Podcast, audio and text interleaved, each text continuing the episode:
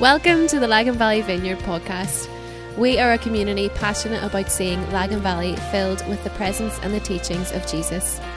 If you would like to connect with us or if we can help you in any way, please visit our website, laganvalleyvineyard.com.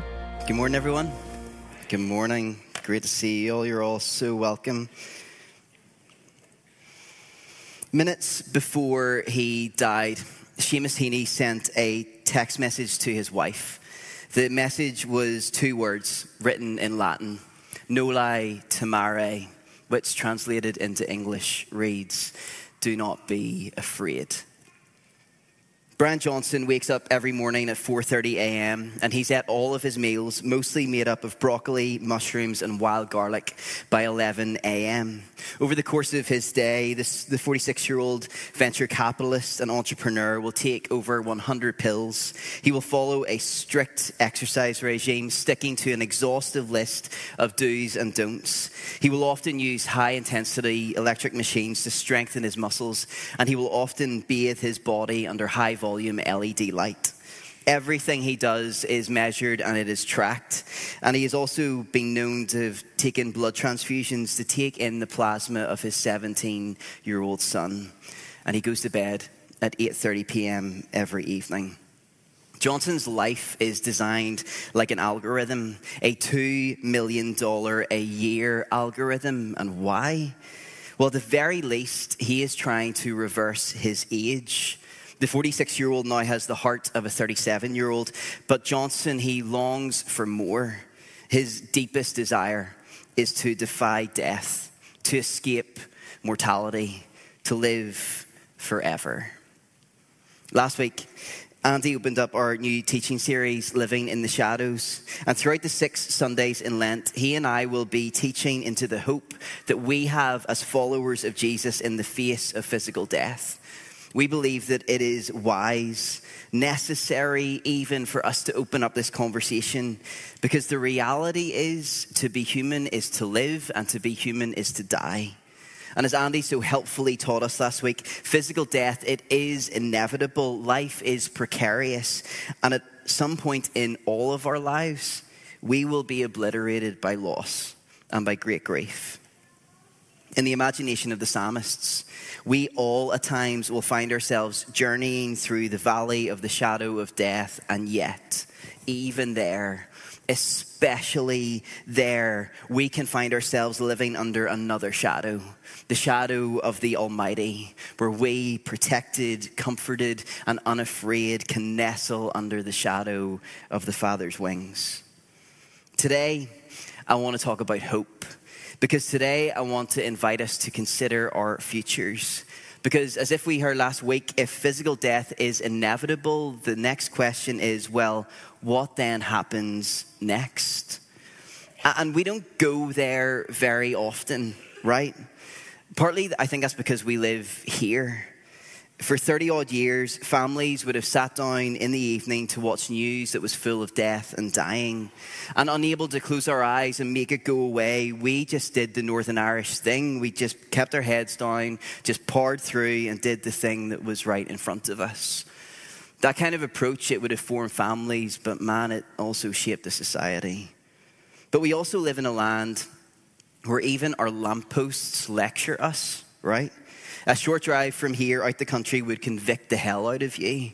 And yet, as a product of this place, as someone who grew up through the church from his earliest days, I find and i am finding that my understanding of what happens beyond physical death, the teachings I received, man, they were so often narrow and flimsy and fragile compared to the actual teachings that are contained in this book. And so it's our desire in these next few weeks in the run into Easter that we would be able to lift our heads, to look into the future, to see what the Bible truly has to say about the hope that is set before us. And not just what our culture tells us or what our religious upbringing has taught us through the years. Because as we do, we will come to see that hope the hope of life eternal, it can be both our compass and our destination. For Johnson, As he continues to push the boundaries of life extension, he would say that hope, the hope of living forever, it is just around the corner. Brian Johnson said these words a few years ago in an interview. We are baby steps away from creating the most extraordinary event in the entire galaxy, and it happens to be in the very moment we are alive. I would not miss admissions to this show for anything. Bless him. Truly, bless him. But for those of us who are in Christ, we just disagree. Because for us, the most extraordinary event in the entire galaxy happened on the first day of the week, in the early hours of the morning, as several women carrying spices traveled to the tomb of their friend, only to find that the stone was rolled away, and to find two men beaming with light, asking them the question, Why do you seek the living among the dead? He is not here, he is risen. The resurrection of Jesus has changed everything. Our hope is not found in age reversal or life extension, but in life eternal with Christ. Or as we read in Romans 6, for if we have been united with him in a death like his, we will certainly be united with him in a resurrection like his. Notice the word certainly. Because of the resurrection, we can become the kind of people who, in facing our own physical death, can own for ourselves and can offer those we love the words, the heart cry, the new birth cry Noli timere, do not be afraid. Today, I want to talk about what the writers of the New Testament say about our future. I want to walk us through it. I want to walk us through what happens to us beyond physical death. But before I do that, I just want to say a couple of things. Uh, number one, because of the time that we have this morning, I am, or actually, sorry, this afternoon, I am barely scratching the surface here. It is crazy how little of the surface I'm scratching, but we're delighted to have Ben Blackwell with us this evening um, as he journeys through this in much more depth. So join with us at 7 p.m. at the Journey Church. We'd love to have you there. Number two, as Andy shared last week, these six teachings, they're like jigsaw pieces that will come together by the time that we get to Easter.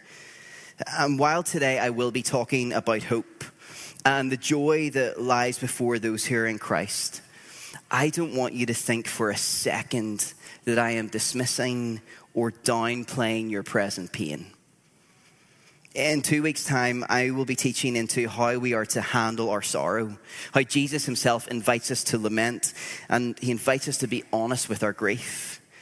Through this series, we're wanting to show you that to be a mature Christian is to hold attention. It is the tension of hope and honesty.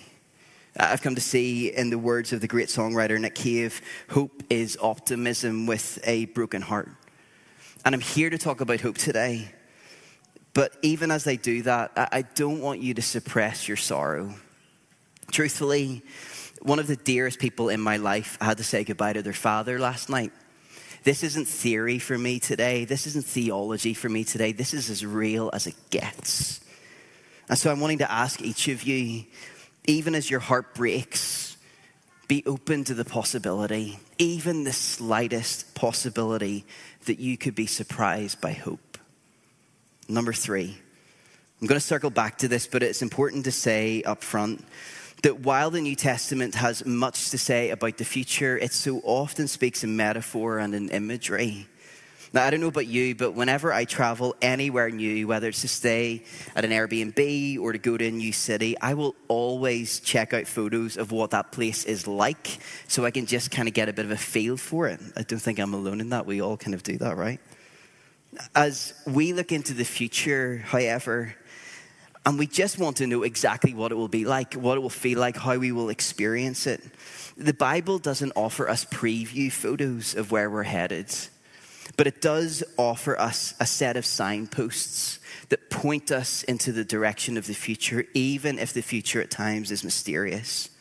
The biblical writers, they are not overly interested in prediction, but they're interested in perception. They want to give us a clear sense of where we are headed. Or as Paul would say in 1 Corinthians 13, Now we see things imperfectly. From where we are standing, our present vantage point, we see things imperfectly. It's like puzzling reflections in a mirror, but we will see everything with perfect clarity one day.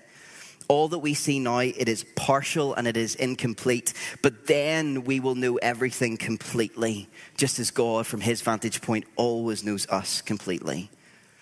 And yet, while the future it is full of mystery, not everything is grey and unknown. I believe that Scripture gives us enough handholds for us to cling to. There is enough here for us to be fully assured that our future is marked by two things the promise and the presence of God. So before I, I dive in, can I pray for us? Is that all right? Holy Spirit, would you come? Spirit of the resurrected Lord Jesus, would you come? And I pray that as we open up your word, I pray that you would speak. And I pray that you would stir within us a deep hope. I pray that you would chip away at the fear of death that so many of us carry. And I pray that you would lead us to see that what lies ahead it is glory, it is joy, it is peace. So guide us and lead us, I pray, Spirit of God. Amen. One day, you will give up your final breath. Then what happens? As Jesus was hanging on the cross, to his left and to his right, there were two criminals who were also being crucified. One of the criminals joined in with the crowd, mocking Jesus, while the other turned to him and said, Jesus, remember me whenever you come into your kingdom. To which Jesus responded, Truly I tell you, today you will be with me in paradise. Not tomorrow, not some indeterminate time in the future, but today you will be with me. At the moment of physical death, those who are in Christ can be assured that they will be with Jesus. Immediately, in the blink of an eye, those who are in him will find themselves with him in perfect rest in the loving presence of Christ. Now, for those of you who are in a season of great grief today, I am aware that you don't want the one you love to be in a better place because you just want them to be here. I get that. And yet, there is comfort to be found that they instantaneously, as they died, they found themselves safe and secure in the everlasting arms of Jesus. Today, you will be with me, Jesus says. Now, for many of us growing up here and growing up through the church, that's kind of it. That's kind of what happens to us whenever we die. End of conversation, end of talk. Let's get the band up and we'll go home, right? But I want you to notice how Jesus responded to the criminal. Today you will be with me where? In paradise. Now we hear him say heaven, don't we? But instead he uses the word paradise. Paradise is the space where God is enthroned in his glory it is the soul space where the saints are rest in his loving presence, where cries of holy, holy, holy ring loud and, true, uh, loud and true. But as soon as we hear or mishear the word heaven, we imagine this place of paradise to be the end point, to be the destination. And that simply doesn't line up with the teachings of the New Testament. Because for the writers of the New Testament, they really didn't talk much about us going to heaven when we die but they talked a lot about resurrection. Or, in the words of Tom Wright, heaven is important, but it is not the end of the world. Paradise, or as we hear it, heaven, it is not the end of our story. Now, if I'm throwing you off a bit here, just stick with me for a few moments. Because in John 14, we find Jesus comforting his disciples. He says this Do not let your hearts be troubled. You believe in God, believe also in me. My Father's house has many rooms. If that were not so, would I have told you that I'm going there to prepare a place for you? You've likely heard this teaching before. Jesus promises that he will prepare a room for us, or in the church that I grew up in back in the day, they would have used the word mansion a lot. And I thought, yes, Billionaire Boys Club, this is all going to be very bougie. Whenever we hear him or mishear him say that he is preparing a place for us, we think that he's preparing a place for us forever. When in fact, that word room or dwelling place or mansion, even, its original language was the word monai, which means a temporary dwelling place. Something like an Airbnb or a hotel room. You don't live in an Airbnb. You don't settle in there forever. You spend some time there before you return back to your home. For Jesus and his apostles, as we die and as we go to be with him in paradise, we are welcomed into a place where we will not stay forever. Paradise, it is a place of temporary tranquility. It's a place of worship, of rest. It is a peaceful garden where we are with Him. But it's a place where we will find ourselves waiting, waiting for a new day, a day of ultimate resurrection. I don't quite know how we've got here, but somehow we in the church have been sold a flattened and narrowed story of God. And we're told that working out our salvation comes down to one thing and one thing only just set yourself up so that you go to heaven whenever you die.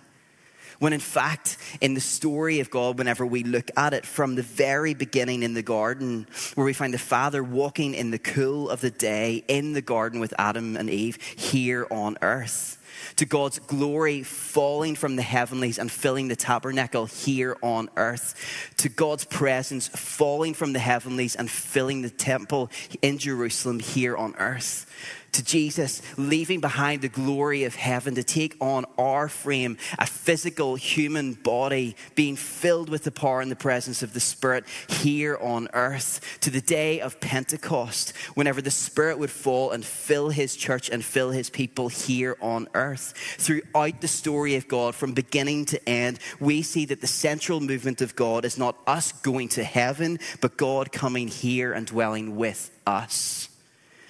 Let your kingdom come and let your will be done on earth as it is in heaven. Jesus taught us to pray and also taught us to live.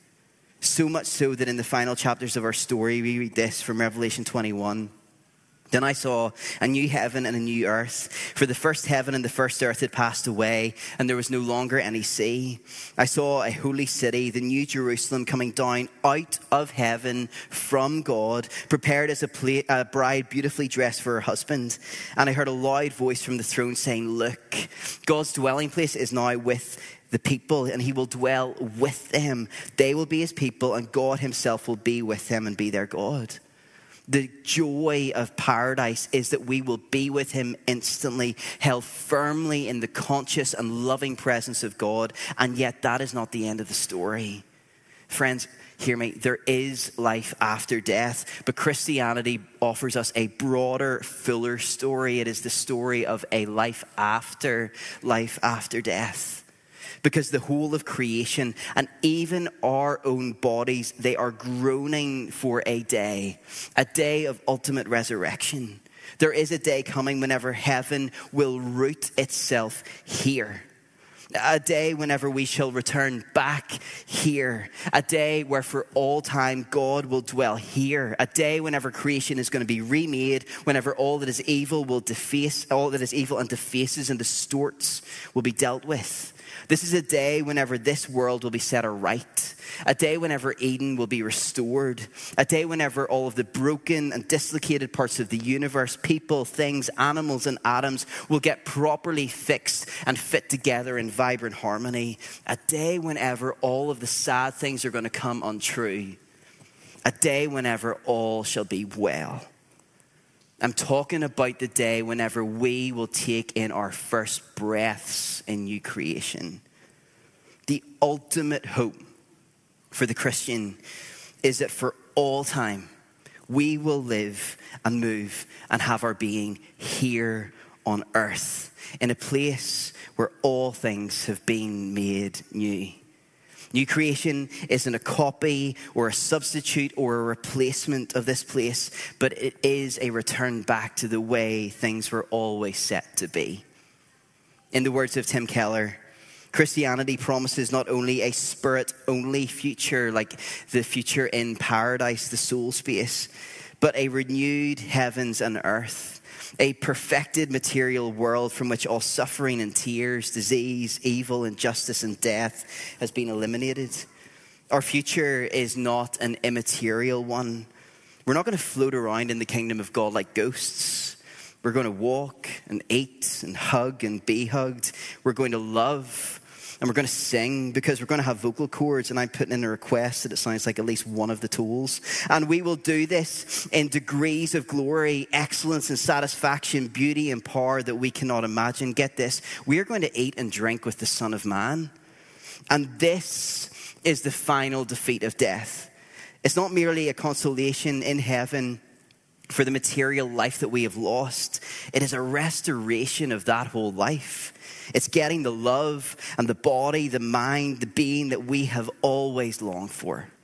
And while I can't even begin to fathom what it will look like, feel like, to live in a world that is being made new, where we get to dwell and eat and drink with the resurrection in the life. Of this, I am completely assured. As we look out over new creation, our heart cry, our new birth cry will be man, this is very, very good. Let me catch you up if immediately after physical death we enter the soul space of paradise, and then on the day of redemption we join God in making his home here in a perfected physical world where heaven and earth are forever one, the writers of the New Testament want us to see that what is true of the entire cosmos, what is true of everything in creation, will also be true of us because we will live in a perfected physical body, a body that has been transformed by resurrection. Let me show you what I mean. Can you turn with me to 1 Corinthians chapter 15? 1 Corinthians 15 is really, it's, Paul just wants to get it all into one chapter. Everything around the resurrection. I'd really encourage you to read through this throughout this week. But in 1 Corinthians 15, verse 20, Paul says this But Christ has indeed been raised from the dead, the first fruits of those who have fallen asleep. Paul is saying here that Jesus is not only raised from the dead, but he is also the first human to be resurrected.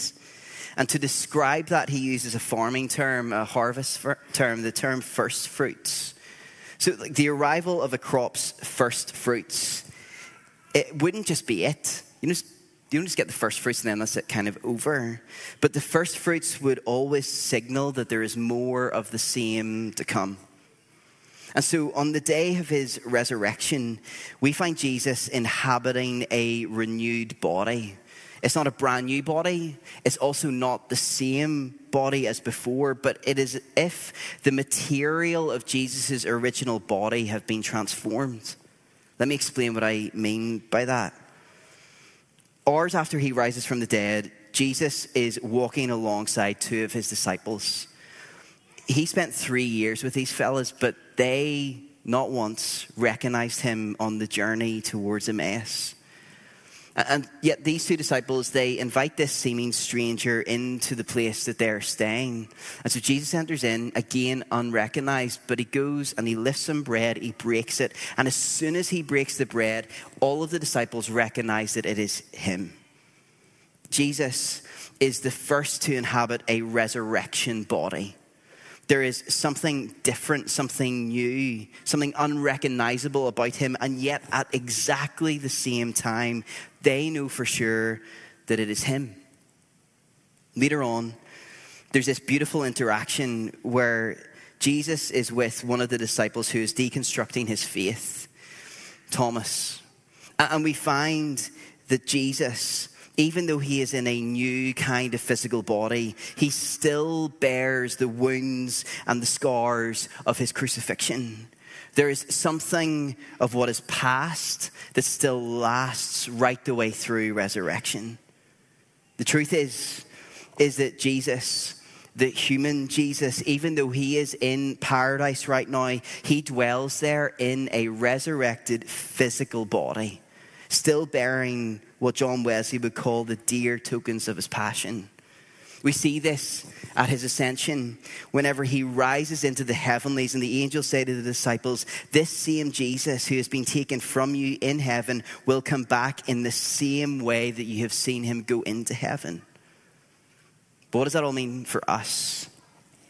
But 1 John 3 says this Dear friends, now we are children of God, and what we, have, and what we will be has not yet been made known. But we know that when Christ appears, we shall be like him, for we shall see him as he is. We'll be like him. I will one day bear the image of Jesus completely. In new creation, you will look at me, and yeah, you'll see me, but you'll see him. That is the purpose that is what our lives are set upon. That is why the conversations of discipleship and spiritual formation are really, really important because that is where we are headed. We just get a jump on it right now. We get to become more like Jesus as we open ourselves up to the Spirit's work of making us more like Him. Being like Him is what it is all about. Jesus is like the first fruits, He's like the prototype just as he was raised, so too we will follow and we will be raised just like him. We will take on the same kind of body that we see Jesus inhabiting following his resurrection. And Paul goes on in 1 Corinthians 15 to give us a few more clues about what this will be like. In verse 37, he speaks of a seed being planted into the ground. But in verse 42, he says this So it will be with the resurrection of the dead. The body that is sown like a seed into the ground, it is perishable, but it is raised imperishable. It is sown in dishonor, but it is raised in glory. It is sown in weakness, it is raised in power. It is sown a natural body, it is raised a spiritual body. Paul really wants us to know that our resurrection bodies, they find their source material within our actual bodies. Like our physical here, and I know it looks as if I forgot my keys, but you know what I mean? Our actual bodies here and now. Like just as you would plant a seed into the ground and a flower springs up, so our physical bodies are like a seed that are planted, and through resurrection, we experience transformation into a flower. Resurrection doesn't say, hey, just forget about the seed and let's just stick a new flower into the ground. It is the rising of a flower from a seed.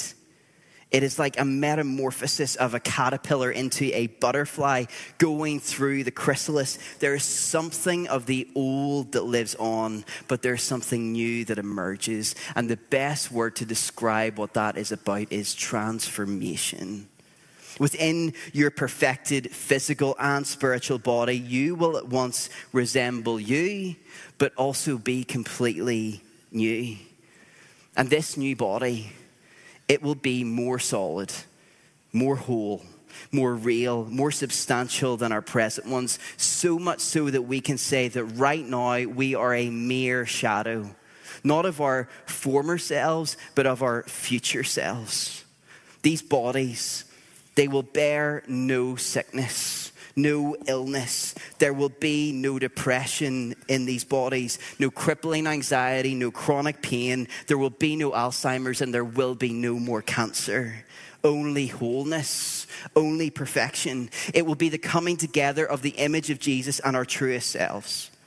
And I know that I'm straying into mystery here because the body that dies is the body that rises. But I want to just mention the verses, verse 53 to 55, because this body, it is immortal. We will never die in these bodies. Or as Paul says, Verse 54 When the perishable has been clothed with the imperishable, notice that the perishable isn't thrown away, it's just clothed with something new. And the mortal with immortality, then the saying that is written will come true Death has been swallowed up in victory. Where, O oh death, is your victory? Where, O oh death, is your sting? Friends, this is the summit of our hope. Paradise is just the beginning. But it all begins with Jesus' own resurrection because we are going to rise like him and with him. As Paul says in Colossians 3, when Christ appears, who is your life, whenever he appears, then you will appear with him in glory. Or in the words of C.S. Lewis, he will take the feeblest and filthy of us. I don't know why he uses the word filthiest, but anyway. He will make the feeblest and filthiest of us into a dazzling, radiant, immortal creature, pulsating all through with such energy and joy and wisdom and love that we cannot now imagine. A bright stainless mirror which reflects back to God perfectly his own boundless power and delight and goodness. The process will be long and in parts painful. But, friends, this is what we are in for nothing, nothing, nothing less. Now, I wanted to walk us through all of that. And again, I've only been able to scratch the surface here, but I guess I wanted to do that because I wanted to show you the New Testament's vision of resurrection. Because, man, there's just layers upon layers to it. There is a richness and a depth that is far more comprehensive and way more compelling compared to the kind of flattened and narrowed perspective of life after death that I and maybe you grew up with if you grew up around here. But I've come to see that resurrection it is so robust that it is possible for you to rest the weight of your life and your death upon it and its hope will carry you through. As I wrap up, I just want to share just a few thoughts with you before we come into land. In the past 15 minutes, I've talked about three things I've talked about paradise, I've talked about new creation, and I've talked about the resurrection body. And as I've unpacked each of them, I've shared a couple of verses, but in each of these verses, they've all kind of said the same thing. Whenever we talked about paradise, I talked about the interaction on the cross where Jesus says, Today you will be with me in paradise. Whenever we talked about new creation, I talked from Revelation 21. Look, God's dwelling place is now among the people, and he will dwell with them. They will be his people, and God himself will be with them and be their God. A few moments ago, I talked from Colossians 3 about the resurrection body. When Christ appears, who is your life, then you will appear with him in glory. Do you see? Do you see the word? Do you see the word with? With me, with them, with him.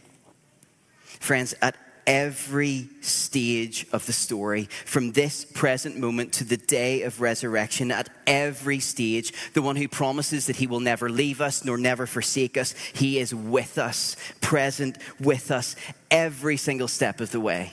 Friends, I am convinced that neither death nor life, neither the present nor the future, any powers, neither height or depth, or anything else in creation will be able to separate us from the love of God that is in Christ Jesus. Every step of the story from this moment to its unending conclusion is marked by the witness of Jesus. Therefore, in the words of Martyn Lloyd-Jones, and he, if he was writing now, would use more gender inclusive language, but you know what I mean. So the fear of death is gone. The fear of death is gone because of the witness of Jesus. He does not object to going because he knows exactly where he is going, but especially to whom he is going. As you look ahead to the reality of resurrection, we see that Jesus is close to us every step of the way, but we also see that he is like a forerunner. He's like an elder brother. Everything that lies ahead of us, he has gone there himself first. Jesus will never lead us into something that he has not faced himself death, resurrection, paradise, a new body. Like Jesus has faced it all. He's not just sat on the sidelines waiting for what will happen. No, Jesus has been in the thick of the action. He is like the captain on the field, guiding us through everything that lies before us. Jesus never wants any of his children to face anything alone. And so he always goes first, and he has faced it all. He will lead us through death into life eternal gently whispering to us, I've been here before. I know the way ahead. Noli timere. Do not be afraid. Despite the mystery and despite our craving for certainty, wanting to know exactly how everything will be and feel, we can trust Jesus. He is the resurrection and the life. And we can place our hope in the truth that He is leading us. We need not dread death or be filled with trepidation. Because, in the words of the psalmist, because this God is our God forever and ever, He will be our guide to the very end. So often, I don't know if it's just me, but I'm, I'm going to guess that some of you also find yourself in a similar position. I just crave certainty. I want to know exactly how things will play out. I want to know how the future is going to pan out. And yet, Jesus doesn't invite us into a life that is marked by certainty, but he invites us into a life that is marked by trust. Those are two very, very different things. We long for certainty. We long for like this instruction manual of, okay, like step one is going to be like this, step two is going to be like this. But Jesus, he invites us into something deeper, something that will transform your life. And it's trust. Brennan Manning used to say that childlike surrender in trust is the defining spirit of authentic discipleship. Trusting Jesus, or uh, to use a good old reform term, learning to have blessed assurance that Jesus is mine. Oh, what a foretaste of glory divine, right? Jesus doesn't want you to be formed into the way of certainty but He wants you to be formed into the way of trust, where you're able to place the weight of your life and the weight of your death upon Him. Because in Him we find hope, the kind of hope that shapes us into eternal optimists. Now, again, just to name, I know that some of you today are carrying deep pain, finding yourself in a season of grief. And I don't want you to hear everything I've said as just kind of naive triumphalism. Listen, I am not up for that crack at all. I just, that's not my approach whenever it comes to faith and spirituality and the church and following Jesus. I've got no time for triumphalism. Let's brush everything under the carpet. Everything's great all the time. That's not what this is about. But, friends, everything that I've said, it is not naive.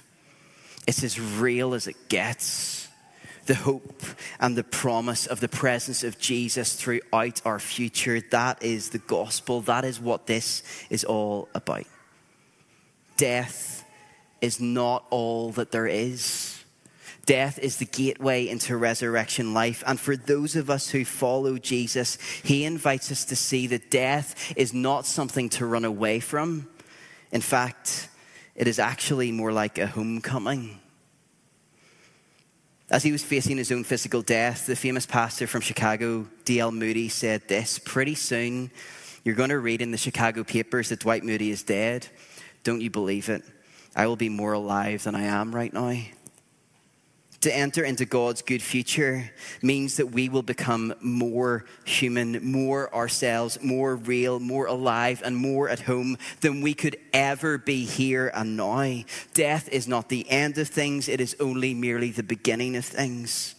For those of us who are in Christ, death is not setting off into darkened, uncharted waters, but it is entering into a peaceful harbor. It is the Father running towards us, embracing us, welcoming us home for the feast.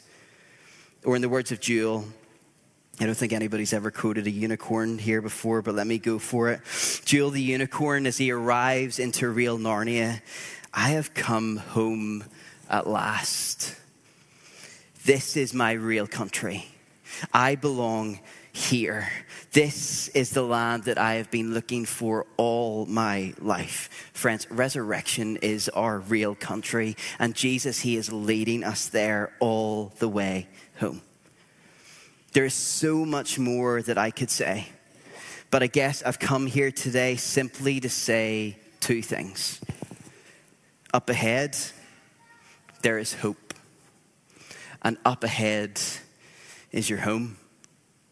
Because here on a renewed earth with resurrection bodies that resemble Jesus, in the words of Paul from 1 Thessalonians 4, we will be with the Lord forever. As Dietrich Bonhoeffer said, Amen, and closed out a short worship service in one of the cells of the Flossenburg concentration camp. Two men in civilian clothes, they barged through the door and shouted, Prisoner Bonhoeffer, get ready to come with us. The small crowd in the room, they knew what those words, come with us, meant his death. And so Bonhoeffer, in front of the worshippers and in front of his executioners, defiantly and full of hope, full of resurrection hope, preached his last sermon. A sermon of 10 words. This is the end. For me, the beginning of life. Friends, if you're able, can I invite you to stand with me?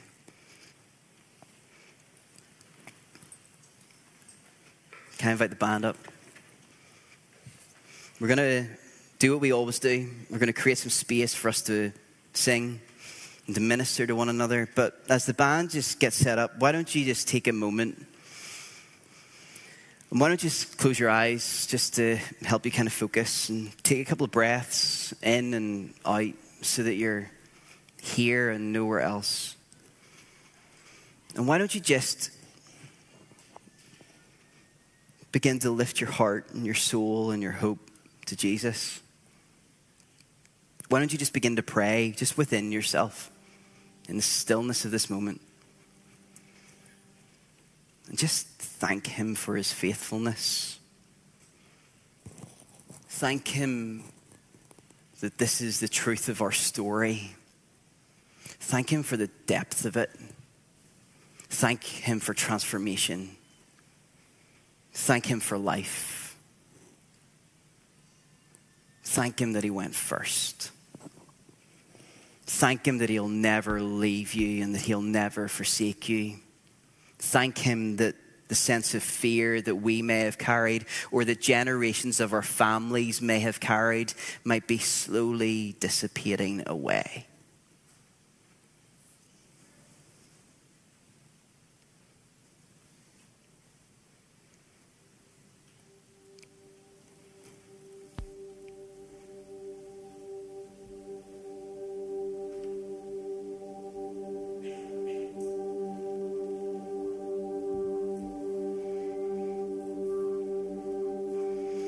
Going to lead us in a song that just speaks unashamedly about the story of resurrection. And I guess I want to invite us to sing these words today because you've heard me kind of monologue for a bit about resurrection today. But I guess I don't want you to just hear about resurrection. I want to call you to sing resurrection, to put words to the truth of resurrection. So much so that even in this moment, that as we worship Jesus, that he would, as he always does, inhabit the praise of his people. And in a wonderful turn of events, that through us worshiping him and glorifying him, he would also meet us where we are, and he would transform us and shape us by his spirit. That as we sing resurrection, that these words they would become our story, the truest story of which we live. These words, they would become our anthem, our anthem of hope, despite what we are facing right now, despite what lies ahead, that this story, this song, this anthem would be one of assurance, of trust, of following Jesus all the way home. And so, Spirit of God, Spirit of the resurrected Lord Jesus, as we worship you in this moment, would you allow your hope to rise within us? I pray that the resurrection wouldn't just be something that we hear about, but it would become our story, our song, our anthem. Lead us, Lord Jesus, I pray. Amen. Let's worship Jesus together.